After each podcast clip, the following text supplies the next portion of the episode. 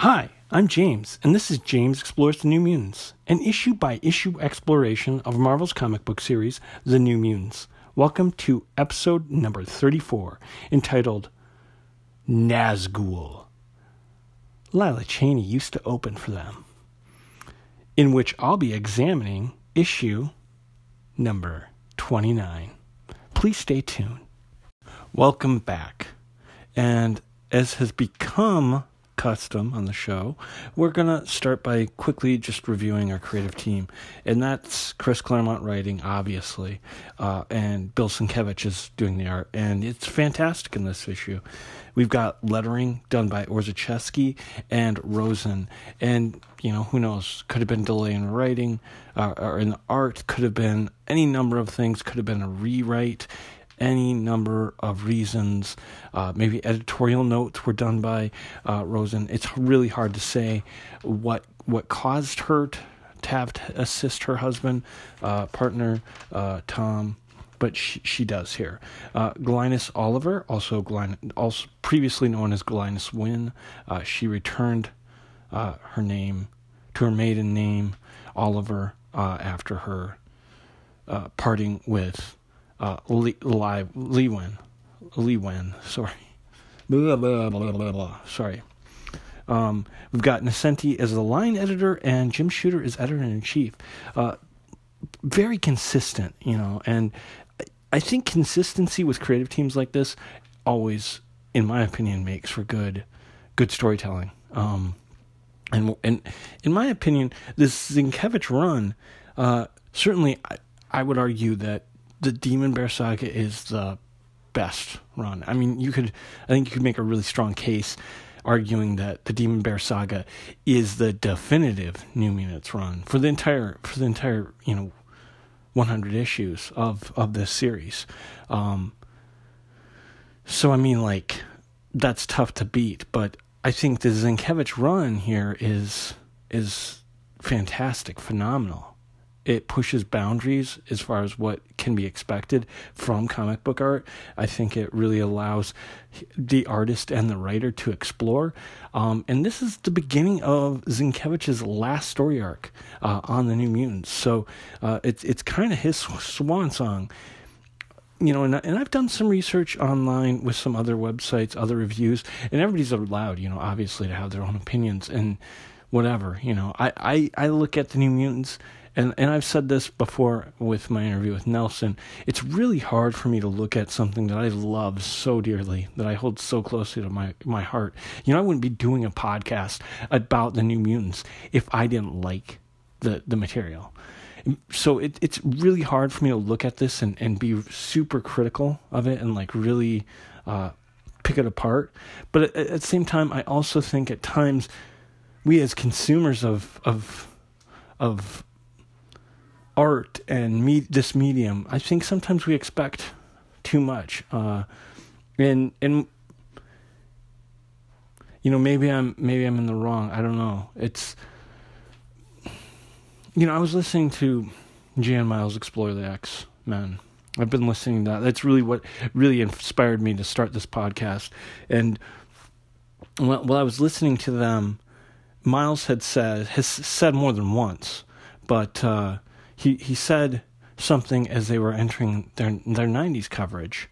And for a lot of people I think the 90s is a is a point in X-Men continuity that for some not all but for some it's it's it's the end of an era and uh, it's it's hard to swallow. And and throughout X-Men certainly X-Men's time uh, there's there's ups and downs in the creative and and and what the creators are putting on the page.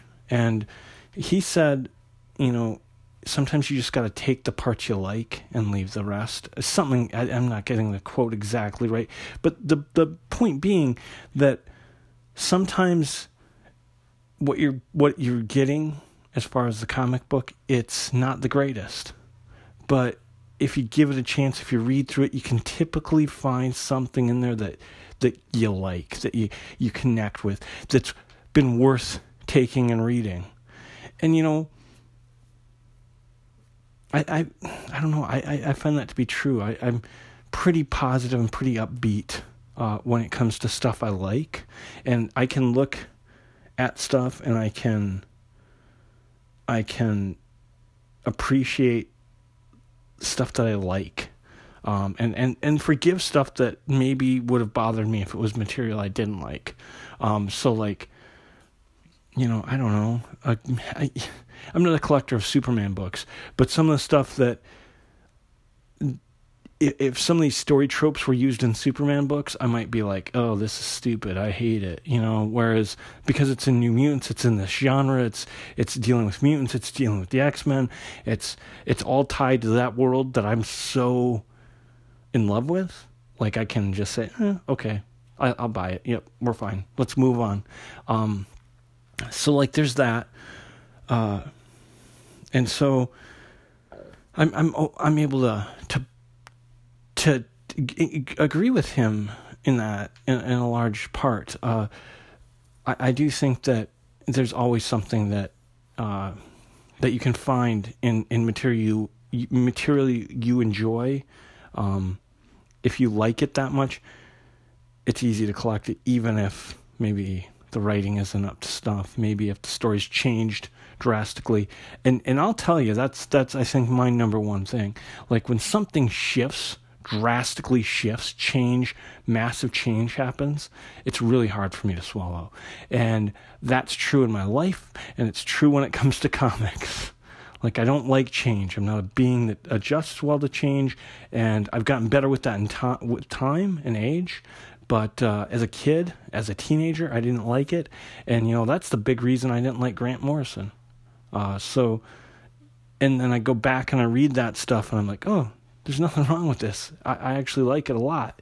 Um, and that's going to be a problem I also run into uh, in the Liefeld era. My team changes, and then it becomes X Force, and uh, I really, eventually I'll go back and, and, and I read it and I and I enjoy it, um, but it, you know it, it stopped being what I liked initially. Um, that being said, you know, like I said, we're coming to to the end of an uh, end of the Sienkiewicz era, and let's you know I, am going to do my best to really try to look at it critically, uh, and we'll see let's see what we get. Uh, so yeah, let's dive right in. So this issue is titled "Meanwhile, Back at the Mansion."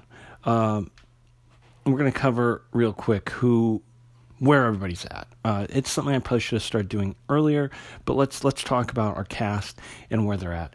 Um, currently, we have Danny Moonstar. She is uh, a telepath. Uh, she uses her, her, her abilities allow her to show, uh, to project images of great fear, strong emotional, uh, strong emotions to people. Like she's able to do this. That's her ability. Uh, and she's with Xavier along with Rain, who's a, basically a werewolf. She transforms uh, from a human to a werewolf uh, or to a wolf, um, full wolf. Uh, she also has a transitional form. She is in Scotland as well. Uh, Moira MacTaggert, ally of the X Men, a human and a renowned gen- doctor, uh, geneticist. She uh, is also there, and she is Rain's adopted mother. Um, Warlock, an alien from an alien mutant from outer space, has recently joined the team. He's in Scotland as well, and so is Doug Ramsey. He is a red-blooded, blonde-haired, blue-eyed boy from Massachusetts, friend of Kitty Pryde. Uh, recently discovered that he is a mutant and has the ability to understand any language, uh, pretty much instantaneous. Uh, computer codes, uh, written and spoken languages. Uh, that is his mutant ability. Uh, with them was Xavier, and he was attempting to help David Haller, Gabrielle Haller's son, and uh, what they eventually found out was Xavier's son. They succeeded in helping him and ensuring everybody's life was okay. We covered that a few issues, uh, episodes back, just actually concluded it. And uh, if you want to catch up and haven't heard that, please please uh, listen to uh, the last three, last four episodes. Um, there's an extra interview in between that, in that run of episodes. So that's where they're at. They're all in Scotland. They're not going to be back for the beginning of this uh, arc. Um, so uh, the rest of the team, Sam Guthrie, who is Cannonball. He's can uh, has the ability to ignite the lower half of his body and rocket. When he's rocketing through the air, uh, he's he's uh, invincible. He's invulner- invulnerable. Sorry, not invincible. Invul- invulnerable. Can't really be harmed. And uh, this black his blast shield field protects him. Uh, Illyana Rasputin uh, also known as Magik, She has the ability to teleport and um, has ties to a dimension called Limbo, where she has uh, has the ability to use magic. Um, and then we have Sunspot, uh, Roberto da Costa. He is uh, absorbs sunlight and can transform into this black just completely black um, void, and that allows him to have super strength, uh, probably some agility and um, heightened other heightened abilities. But we know for sure super strength. He's going to have. Uh, he's going to learn more about this ability as he gets older. Um, we have Amara Aquila, and she is. Uh, she basically can become living magma. Uh, her her code name is Magma, and uh, she you know can can create earthquakes, pull lava from the uh, the ground. Uh, that's that's her power set. And this group had stayed back in Westchester. Um, well, Xavier and the others went to uh, Scotland in an attempt to help Moira and uh, this this I, I like what what Claremont has done here. He split the team up, and it what it does is it gives him more manageable groups to work with. Uh, when the whole team's together, we're talking, you know, eight eight characters, uh, sometimes more, eight right now. Uh, that's a lot of characters to work into 20 to 24 pages of comics. And if you're going to jump between other story arcs, plot lines, uh, B plots, and C plots, you know, separate plot lines, while you're telling the main plot, uh, it's going to get harder and harder to work everybody in. So by breaking the team up, it makes it more manageable and gives us, the reader, a little bit more of an opportunity to engage with all of the characters that are that are in these issues. So these four ish, these four characters are going to be the main focus of this arc. Um, uh, and the other thing I want to point out is the title. Meanwhile, back at the mansion. Well, at no point in this issue are we back at the mansion. We are back in Westchester County and in America. So there is that. We are technically back back in here where the New Mutants call home. Um, so this issue it opens with a windswept, snow-swept airfield. It is the Westchester County Airport. It is snowing. It looks pretty cold and miserable. Uh, and when we flip the page, we get a two page splash. It is very, very nice, very beautiful. Lots happening in this panel. Uh, we've got people all over.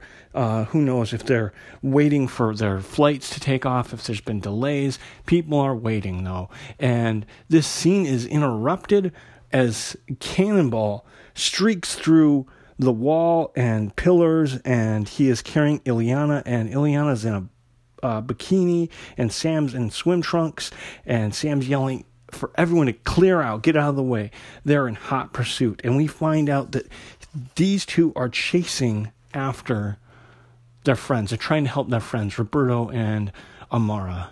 And apparently, what has happened off panel is the New Mutants, the these four, Roberto, Amara, Illyana, and Sam, were all invited to a pool party uh, at a at a neighboring school. Um, uh, quite often, uh, the New Mutants hang out with high school kids from Salem Center, uh, which is a town near uh, uh, Xavier's mansion, and so they were going to this pool party, and Doug and uh, Roberto DaCosta and Amara were kidnapped from this party, and uh, Sam and Illyana have been chasing them ever since. Now they come to a stop, uh, and it's not very um, elegant. He he drops his blast, stops blasting. They come sliding to a stop on the ground. Uh, Illyana's kind of catching herself, and Sam, he's up on his feet and he's running out the door onto the tarmac. The a plane begins to taxi, and a van begins to pull away. And Sam, as he gets into the snow, he realizes he's in swim trunks. It's cold out, and his feet are bare, and he's standing in snow. And this is super obviously uncomfortable. It's really cold, and he's you know, hopping around, picking one foot up, trying to brush the snow off of the one, and he's not paying attention. That van, that that uh, red van, uh, cargo van, whatever it is, uh, has turned around and it is driving towards him. Uh, the plane it begins to take off at the same time, and Illyana sees the van. Sam's still not really paying attention, and she yells for him. His yells his name, and Sam looks up just in time to see this this this van barreling towards him, and he only has one option really at this point, or he, you know it's and he ignite you know he ignites his blast field and he rockets and it's great. This this panel's freaking awesome. He smashes through the front of the van and blasts out the back. Uh, obviously, destroys the engine. The front wheels look like they've coming off. The, tr- the the van is destroyed, and uh, certainly inoperable. It is just uh, decimated, and well, I shouldn't say that's pretty strong. I'll clip. Uh, I'll do a clip. We'll clip this and put it on uh, on my Instagram and other feeds for you to see.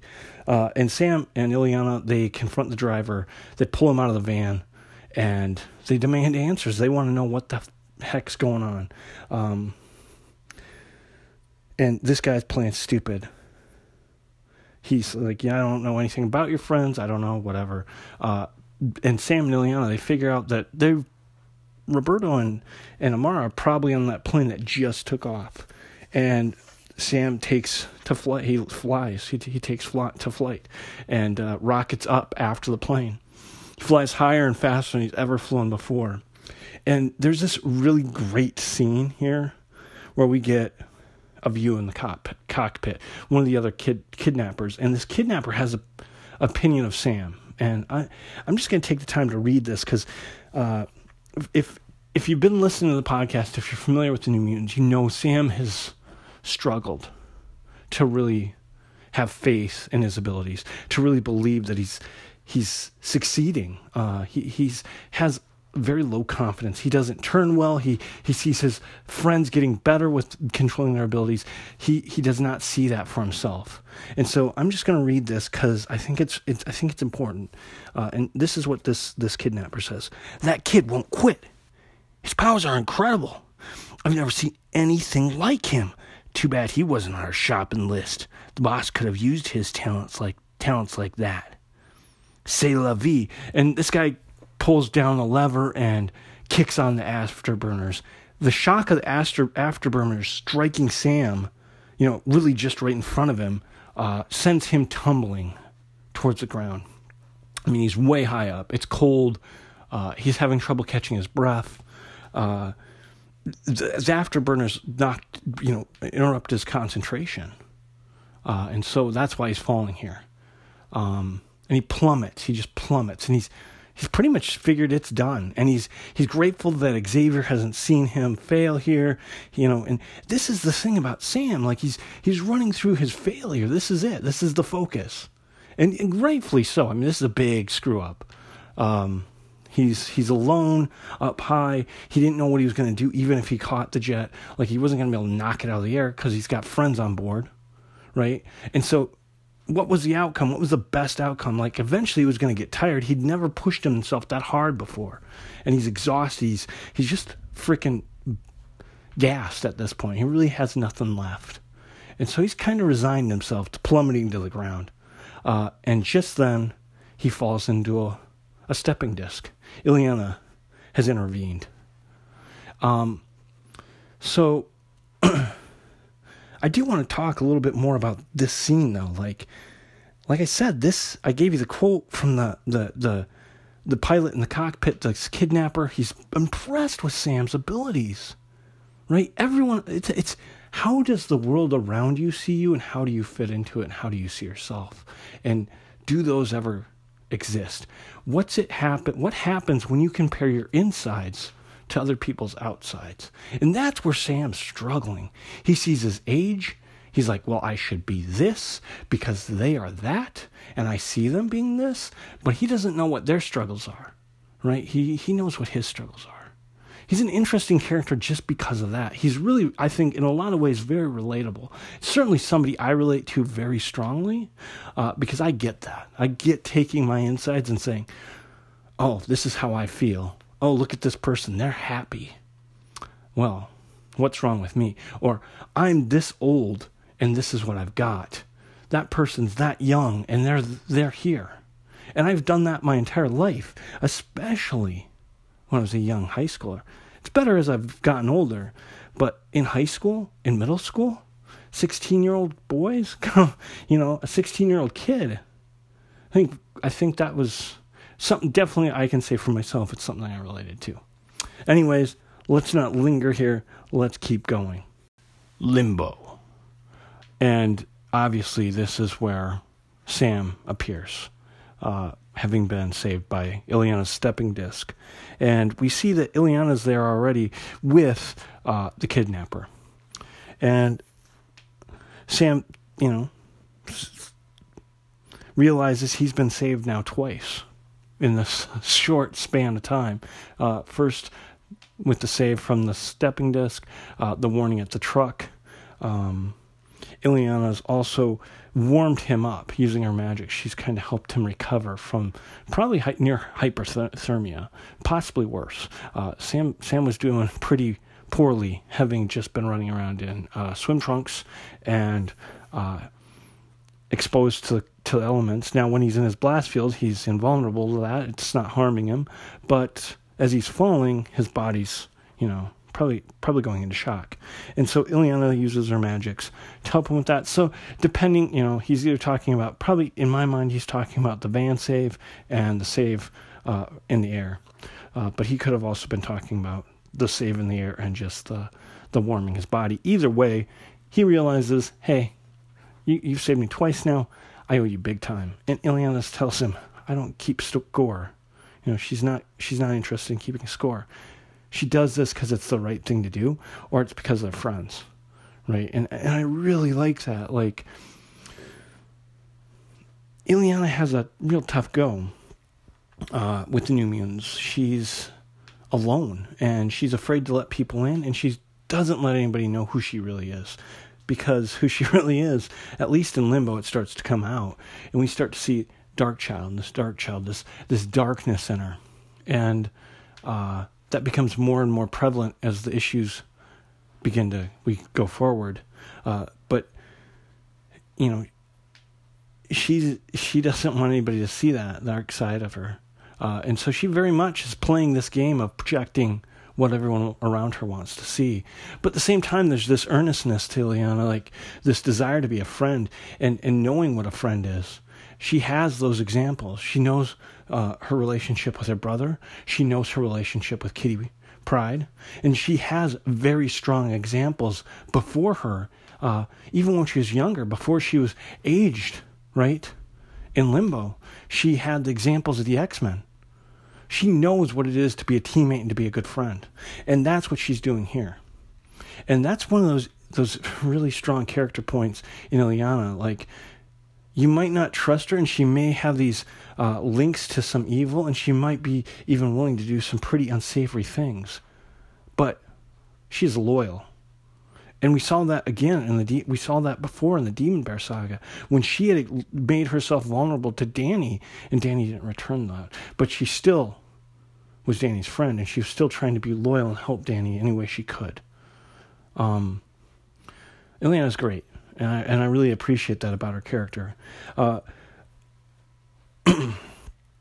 it's too bad though that everybody else is so preoccupied with their secrets or keeping themselves from being vulnerable, uh, or they just don't trust her because they, they don't they see this darkness. They see this thing that they don't understand. And and they're you know to be fair Illyana doesn't let everybody in on all the the, the secrets either. Uh, but but when she has had the opportunity it certainly wasn't reciprocated. Anyways let's not dwell there. Um, so like I said uh, Illyana's brought the kidnapper, and, and they're to start questioning him. And he's not afraid of them. He tells them, hey, you guys don't scare me, no big deal. Uh, Illyana brings S'ym over. And S'ym's enough. Just the sight of S'ym is enough for the kidnapper to start talking. They find out everything. They find out that the gladiators have them. They're in California, and just they've got it all. They know where to go now. Now, the, the they're not sure how to get there. The X Men are missing. Xavier's in Scotland, or the X Men are gone, and Xavier's in Scotland. They don't really have, you know, what's left. And you know we've run into this before. It's it's wonderful that the X Men are always out on missions because they're the first call. Xavier's the first call. X Men's the next. They could call Avengers. They've been told Fantastic Four Avengers, but they feel like they need to do this themselves. And Sam's definitely in agreement with that, but they don't know how they're going to get there. Illyana suggests they teleport. She uses her stepping disc to take him there. Now, Illyana has step, used her teleportation uh, in the past uh, with when they were uh, tr- when she and Danny were trying to help her teammates escape the Hellions, and that didn't work out so well. Uh, they teleported a year into the future, uh, and it just it was kind of a mess. And Sam knows this, and and he's questions the use of her teleportation. He doesn't really trust it. He doesn't trust that she has that great a control over it. Illyana tries to dissuade those fears, telling him she's been practicing. Uh, she's been working on it, and she has faith that she'll get him there. Um, so Sam, he he reluctantly agrees, um, and and they leave the kidnapper in the care of S'ym. Los Angeles, California. Illyana's teleported them to LA. And they at least they're in the right spot, and she's overjoyed by this. Sam points out though they're a week past the day that Roberto and Amara were kidnapped. So it's been a week. And Illyana is really apologetic and she wants to try again. But Sam says, No way, we're not doing that again. We don't want to make things worse. Um, and like I said, Illyana's super apologetic, you know, is really apologetic. She feels bad. Um, and this is going to shake her confidence going forward. So that's worth noting. Uh, Sam, he, he also understands that she meant well, but they're just going to have to do the best they can. They've got to work with this now. This is the reality, and they just got to work forward from this point, um, and do what they can. Uh, they, they're going to look for some help. And luckily, they do know somebody here. And it's a character we haven't seen. It's probably been a couple issues. Uh, it's probably been about uh, uh, maybe five issues or so, maybe six, uh, since we saw her. It's it's Lila Cheney, and Lila Cheney and Sam are in a relationship. They're dating, and she uh, is in L.A. Obviously, she's a musician. She's there, uh, and so that's where they go. They head over. They're gonna they go to her house, and they're greeted by someone we've never seen before, Guido Carosella, and he is uh, butler bodyguard, all around, all around strong guy, protecting uh, Lila, and he's gonna. This is his first appearance. He's gonna become later down the road, uh, after he's done uh, being a bodyguard for Lila. Uh, he's going to become a, a, character that joins uh, Peter David's X Factor, and he'll be around for a while. He's uh, become a mainstay to X Factor. Um, and he does eventually go by the name Strong Guy for anyone that was unaware. But this is his first appearance. Bill Sienkiewicz uh, really gave us the character design for Guido Carosella. Now, uh, Sam and Illyana are kind of surprised to see this massive man greeting them at the door. Uh,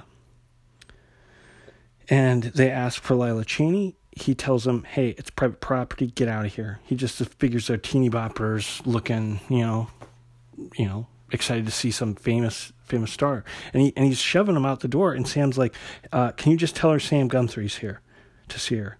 And he relents. He go and he and he leads them in. Now, obviously, Lila Cheney's overjoyed to see Sam, and I really like this scene. She runs at him, screaming his name, uh, kind of, you know, in shock and surprise, because Sam's supposed to be in Westchester, not in LA. And she runs to him and just embraces him and they smooch and it's so amazing. It's just like she's embraces him sam's uh, very you know like conservative uh, and unsure. Like this is probably his first girlfriend if i'm not mistaken and he really doesn't uh, he she just wraps herself around him uh, you know just throws herself at him and his arms aren't even holding her you know. They're just kind of like an inch from her body. There's like this bubble. And uh Illyana like turns her head and puts her nose in the air and thinking yuck and sam's like uh super weirded out by pda right now um and he tells her you know hey this isn't just a social call and he as much as he wishes it was, but they, this is important. And they do. They go. She teleports him to the Dyson sphere, and somebody else is teleported with them. She doesn't realize that, and he and he begins telling her about what happened. Uh, you know, and like they needed privacy. She knew that. That's why she took him to the Dyson sphere. But somebody was caught in her teleportation field, and uh, we find out that in short order that that is Allison Blair. And for anyone that doesn't know who Allison Blair is, we've just got guest appearances popping up left and right here. Uh, she's a great character, Dazzler. Um, she had a rough start, so her very first appearance is in the Dazzler uh, graphic novel. Jim Shooter wrote it, and it really is a depiction of so, uh, a, celebrity, somebody, she's a singer, and she, her ability is to turn sound into light. Um, and so she does amazing shows, sings, disco star, right? All this stuff. Um, and she's on track to be a movie star. Like, she's like a Hollywood uh, megastar. And that's the track she's on and this all falls apart because of her mu- mutation uh, and she's framed and it looks really bad. It's a long story. We're not going to get into it in great detail. Uh, and ends up that he, she's kind of the, the target the hot button for mutant hatred. And she's um,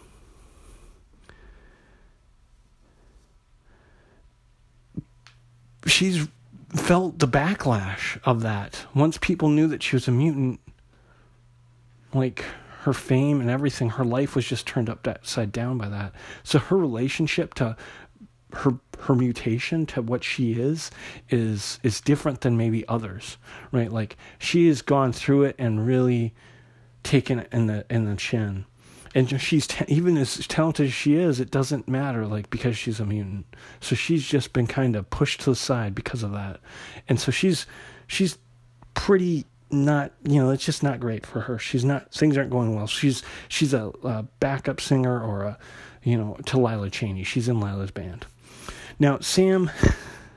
we get this great scene. Um, if you're familiar with it, you'll know that there's this running gag with whenever Sam's around Lila, she changes what he's wearing. And you know, he was in need of something. He was just still in those swim trunks, uh, and and Illyana is still running around in her bathing suit, her her her bikini, uh, and she does that for the majority of this this issue. Um, still in it. Sam's in this what looks like this, like just leather jumpsuit thing. I don't really know. It's like got a cod piece and these boots, leather pants like this uh, leather tunic thing. I don't really know. Uh, it might be a turtleneck. I it's hard to tell, but Lila's draped herself all over him. She's enjoying every minute of this. She's very, very glad to see him.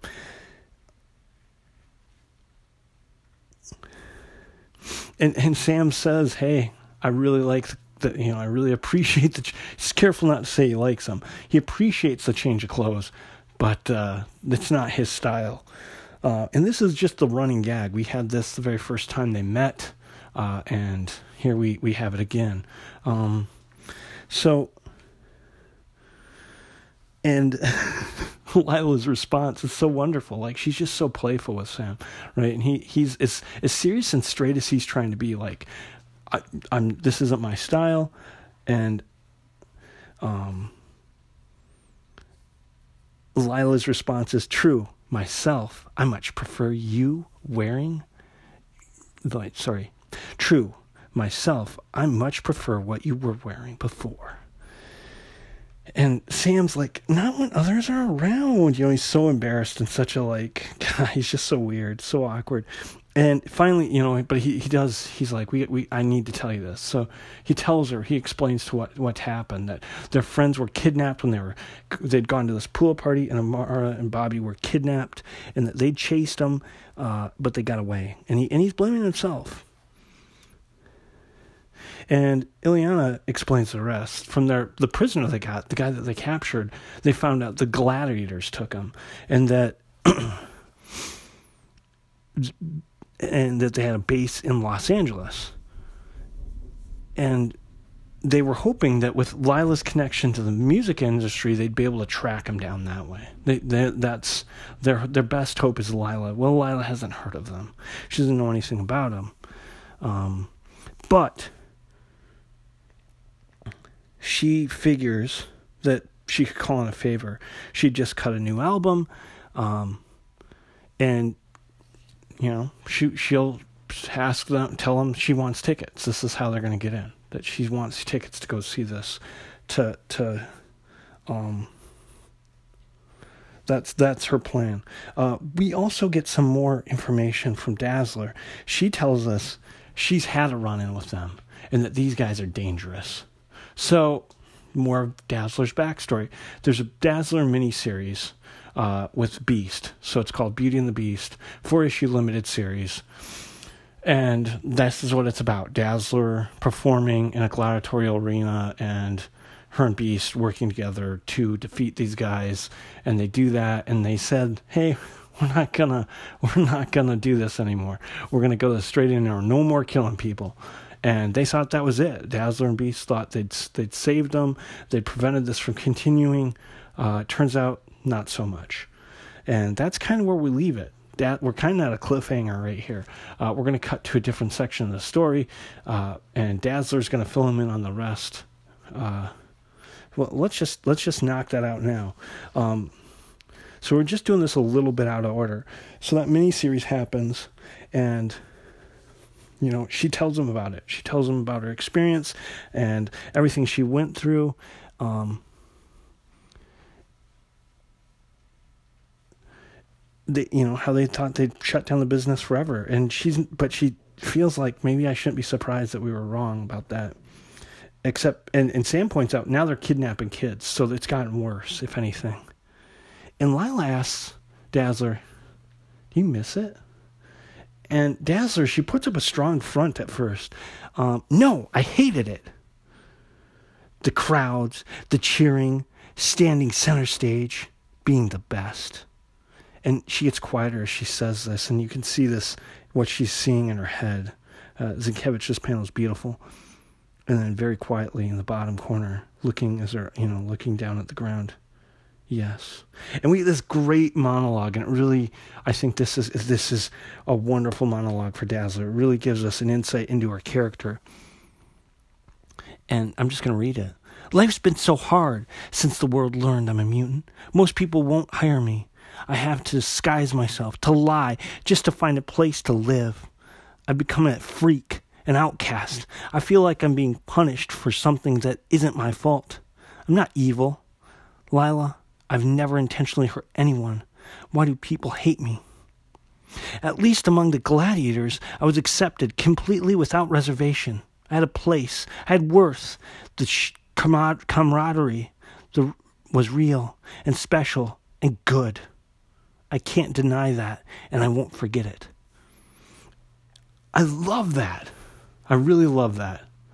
Like that is like I love the soap opera ness, the the purple the, the, just it just oozes with drama, right? Like and like this is some insight into what her struggles have been. We talked a little bit about it earlier.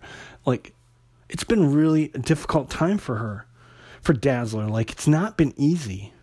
Like she's really having to push like she's talented and she's got talent and she's kind of blackballed, right? Like she's not able to do what she loves on her own. And the only way she's continuing to do something she enjoys is by working with Lila Cheney. Right? So this is I just really enjoy that. And we get this great insight into Lila here too. I, I just think this is just some really good character development for these two characters. And Lila points out that that's human nature, blood sport. And that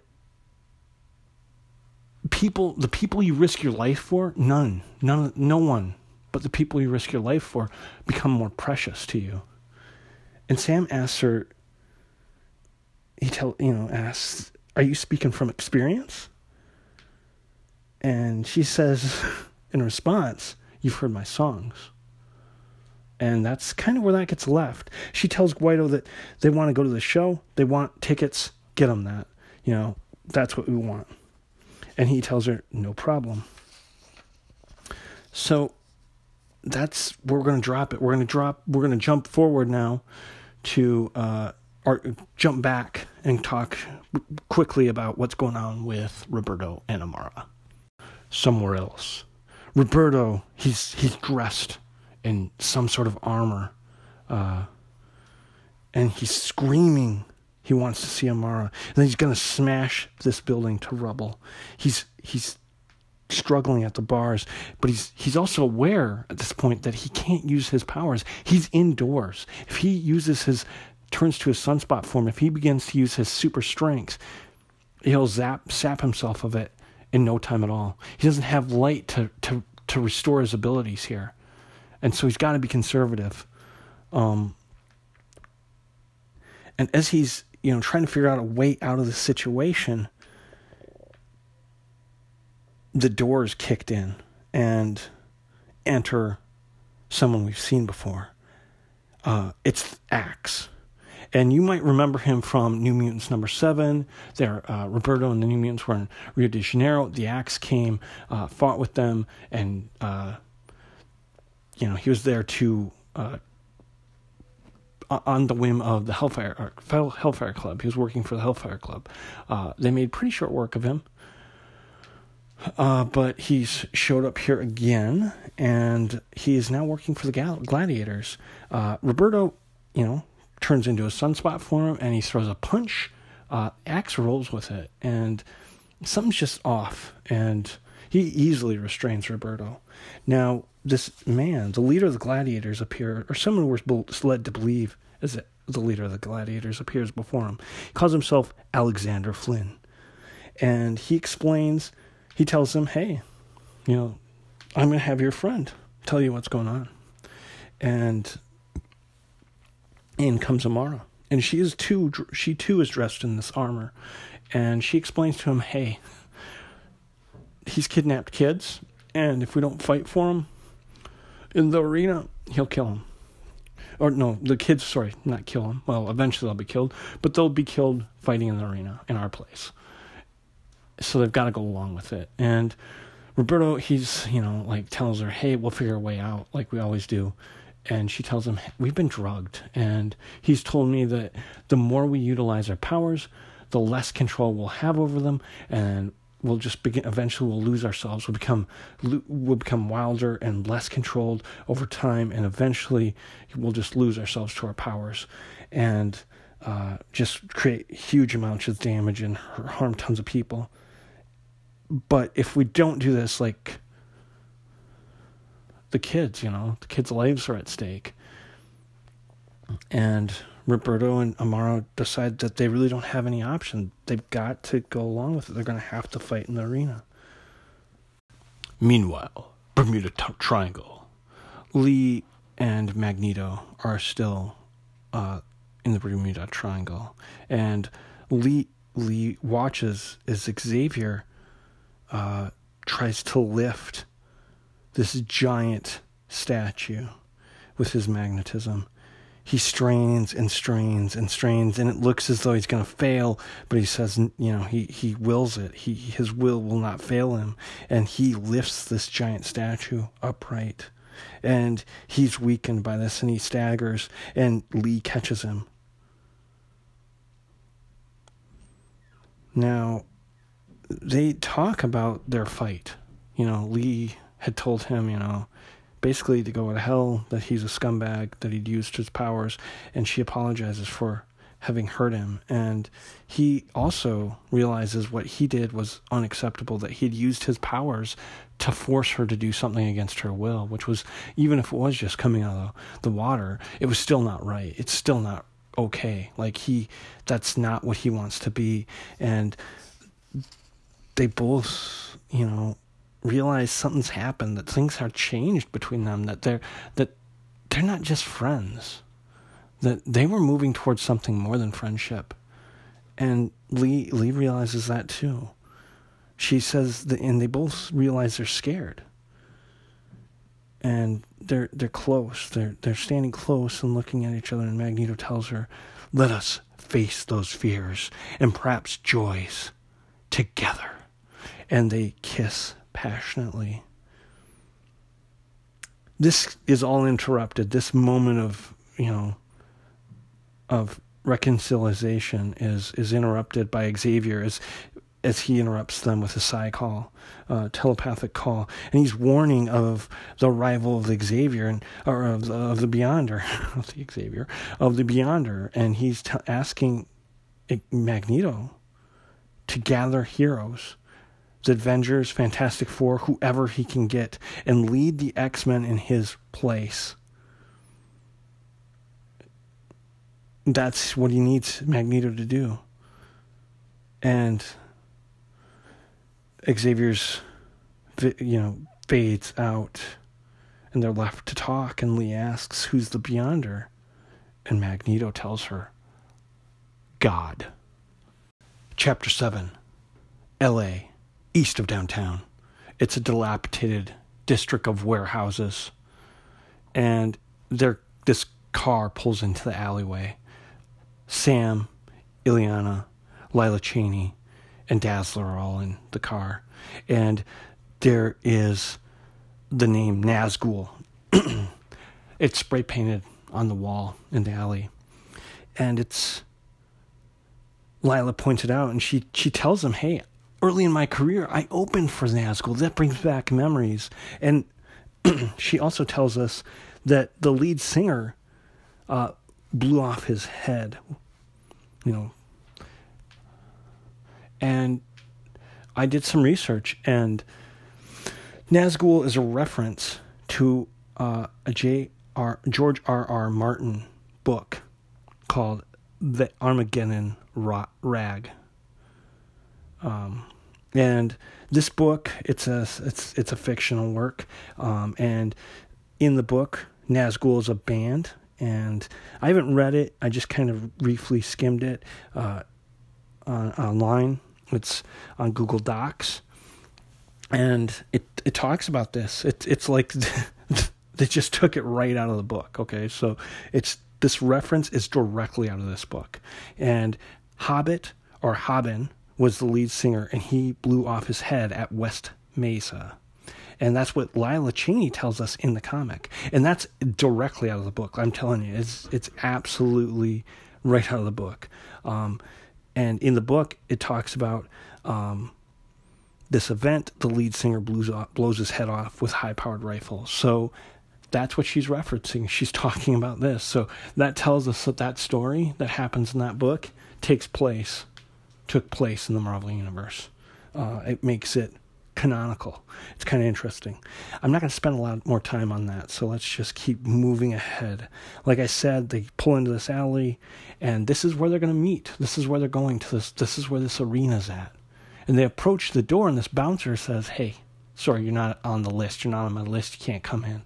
And uh, Illyana, she gets them in, she peers over her shades and uh, says, I suggest in our case you make an exception. And this, the look she gives him and her phrasing is enough. He's scared. Something's off and he he knows it and he's he he he, he lets him in. Um, and and I want to talk briefly here uh, about Illyana. She's dressed in all pink, very girly look. This blonde hair, pink, pink sunglasses, uh, maybe like pink leather. Her hair's teased up. I mean, she looks like a rocker chick, and uh, it's an interesting look for her, but it's very feminine and very girly and. And not not that there's anything wrong with that, but it, it, to me it plays to this idea that Illyana is always projecting others. She's always accepting others' uh, points of view of her. She doesn't have her identity that she projects to the outside world is something that other people want her to be. So, like uh, uh, her brother Colossus always calls her Snowflake. He sees her as this innocent young girl, and that's who she is for him. Right? For her friends, she is whatever they want her to be. But there's something else that is Illyana, and that is more what we see here, right? She is, there's something different. There's something harder. There's something darker. There's something that she does not want others to see. And when it comes out, like we see here, we get uh, a reaction from people. It's kind of interesting. Uh, now, the man, like I said, scared, he lets him in. Now, we see a shadowy figure asking for information about is informed that Dazzler has arrived, and, and the shadowy figure is pretty excited about that. Now, this shadowy figure is not that the guy that introduced himself to Roberto and Amara, Alexander Flynn. It's someone else entirely, uh, much larger. And the shadowy figure, when they re- when it realizes whoever this is realizes that Sam Guthrie is part of this party with Dazzler, is very happy to find that out. We cut back to the group Dazzler and Illyana and Lila and Sam. They're all in this box. They're about ready to see this this go on and Sam whispers to Lila that Dazzler, she looks pretty edgy right now. And Lila's response is wonderful. I'm just going to read it. She may not realize it, Sam, but she's an ex junkie holding a bag of purest heroin. The temptation is as strong with her as the horror. Watch her, love. She's weak. She's our weak link. And like I like this for multiple reasons. Like we already saw her really uh, mourning. This she was horrified. Yeah, I mean, she already told us this. That yeah, she was horrified by the violence and what she did, but the craving to have people just cheer for her, to be to be the center, to be valued in the way that she wants to be valued. And there was that drug involved, right? So uh, it's it's interesting and I like that we we are that blatant about it. Uh, I think it's great uh, explanation of what's going to happen in the story as it unfolds here. Now, Illyana asks Sam, "Hey, what's you're the leader? What's the plan? Because uh, we don't have one." And Sam's like, "Well, we're just gonna kind of figure we're just gonna go by the. Set. We're not really gonna have a plan. We're gonna we're gonna play this like Indiana Jones would." And Illyana's response is, "We're doomed." And it starts. There's a blaring of a horn, and the gladiators come out. And Illyana recognizes one of the combatants. It's her friend. Ivich from when uh, she was working with gladiators, when she was working in the arena, when she was fighting in the arena. I shouldn't say working. And Sam explains that his idea is when, when Roberto and Amarik pop out, they'll grab them and Lila will teleport them all out. They'll, they'll be gone. Uh, nobody will be able to follow them because they'll be at the Dyson sphere. Uh, and Illyana, this, you know, isn't going to argue she doesn't trust her teleportation abilities right now. It makes sense that that they'd use Lila at this point because nobody knows where they'll end up if Illyana, where or when they'll end up if Illyana teleports them. and the battle's pretty fierce. Uh, Ivich fights, and it looks like Dazzler's friend's going to be killed, and Dazzler intervenes. And uh, when Ivich frees itself herself of this this snake monster thing, uh, she's to chop its head off, and Dazzler stops her. Um, enter at this point Amara and Roberto, and they begin their fights, and that's when the New Mutants, the remainder of the team, Sam and Illyana and Dazzler, intervene uh, with with that battle. Uh, and it's it's in some, it's part uh, to prevent their teammates from doing harm to the other combatants, but it's also in an effort to uh, to to rescue them. And Dazzler uh, uses her powers to incapacitate uh, Magma in the same way that she'd done the done to the snake monster earlier, and Sam knocks the the monster, the horseman thing that that Roberto was doing battle with, knocks it out of the fight. Um, and as they're kind of probably getting ready to make their escape, the roof is ripped off of the building. It is great. It's kind of a running trope at this point. We've seen Magneto rip roofs off of numbers of buildings by, this point. I think before this we had maybe this might be the second, but it's going to be a running trope with Magneto. Uh, we've seen him do it in God Loves Man Kills, and he's doing it here. Uh, so he just rips the roof off, and he's pretty much like, "Hey, screw you all! Like I'm here to get these kids. Anybody that wants to help, come with me. Uh, and I don't care what the rest of you do, but you're going to hear me and you're going to leave me the heck alone." Um, Sam's like, all right, hey, this is our window. Let's go, guys. And Amara and Roberto refuse. Uh, and they don't have time. They're not going to explain themselves. They they can't leave though, and Sam's not sure what's going on. Uh, but this this disruption,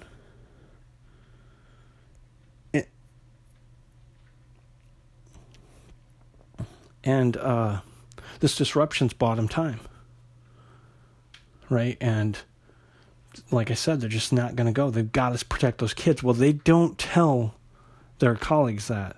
And as this disruptions happen, the gladiators ghost. They head out. They take this opportunity to leave because uh, with the like all this ruckus, you know, who knows what attention's been drawn.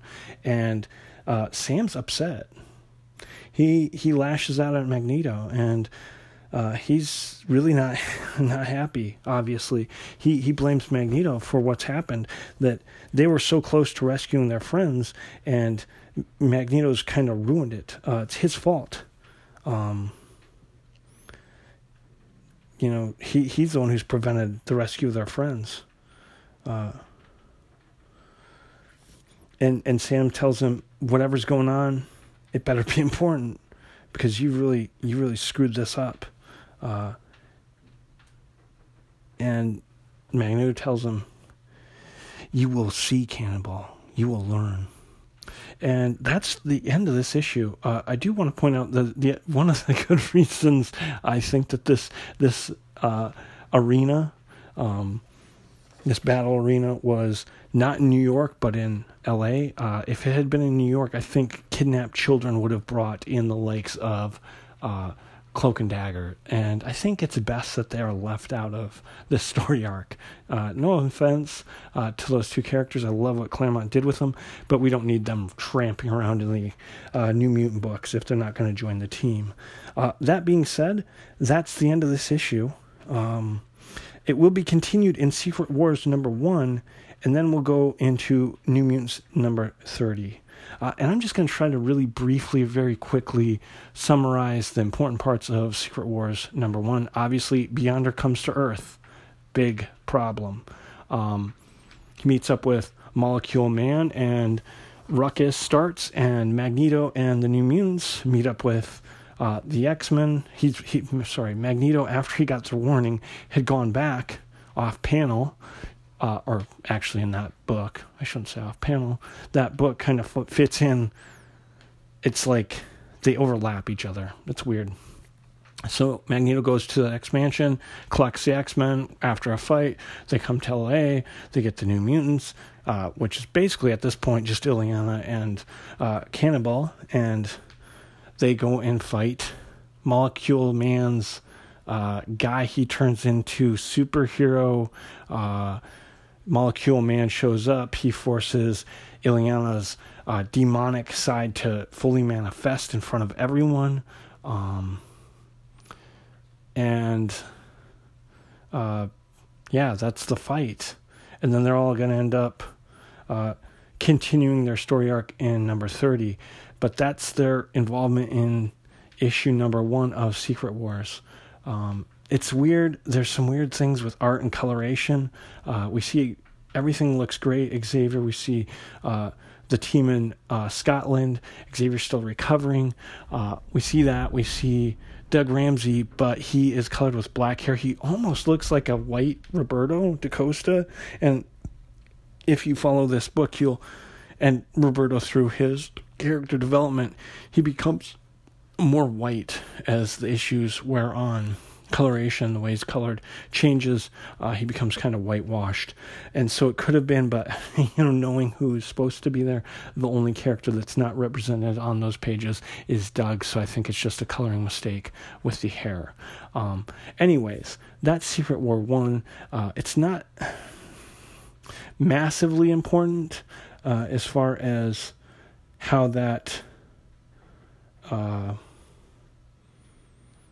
you know, it's not hugely important. We do see Illyana uh, have her uh, demonic demonic persona pulled from her body, uh, and that's really the first time that we've seen the Dark Child in its full glory. Uh, it's certainly the first time that any of her friends or fellow X Men have seen it, and uh, I don't know that anyone really understands what it is. Uh, but yeah, the next issue will be issue number 30, and that is the titled The Singer and Her Song. So yeah, come back next week and we will uh, we will explore and examine New New Mutants issue number thirty. James Explores the New Mutants is, as always, recorded in Iowa City, Iowa, and is produced by myself using the Anchor app. New episodes are published every Wednesday and can be found wherever podcasts are available. You can reach the podcast on Twitter at Explore New Mutant, via email at explorethenewmutants at gmail.com. Visual companions to the episode are available on Facebook and Instagram by searching James Explores the New Mutants. Another really nifty way for you, the listeners, to become involved with the podcast is through Anchor. You can record minute long messages that are then sent directly to my to me, and I can add those segments uh, right into my episodes. So it's a really cool way for you to become involved, and you can ask questions, make comments. I'd love to hear from you. So please, please, if you have anything, please send it my way. Uh, but until next time, keep reading those comics.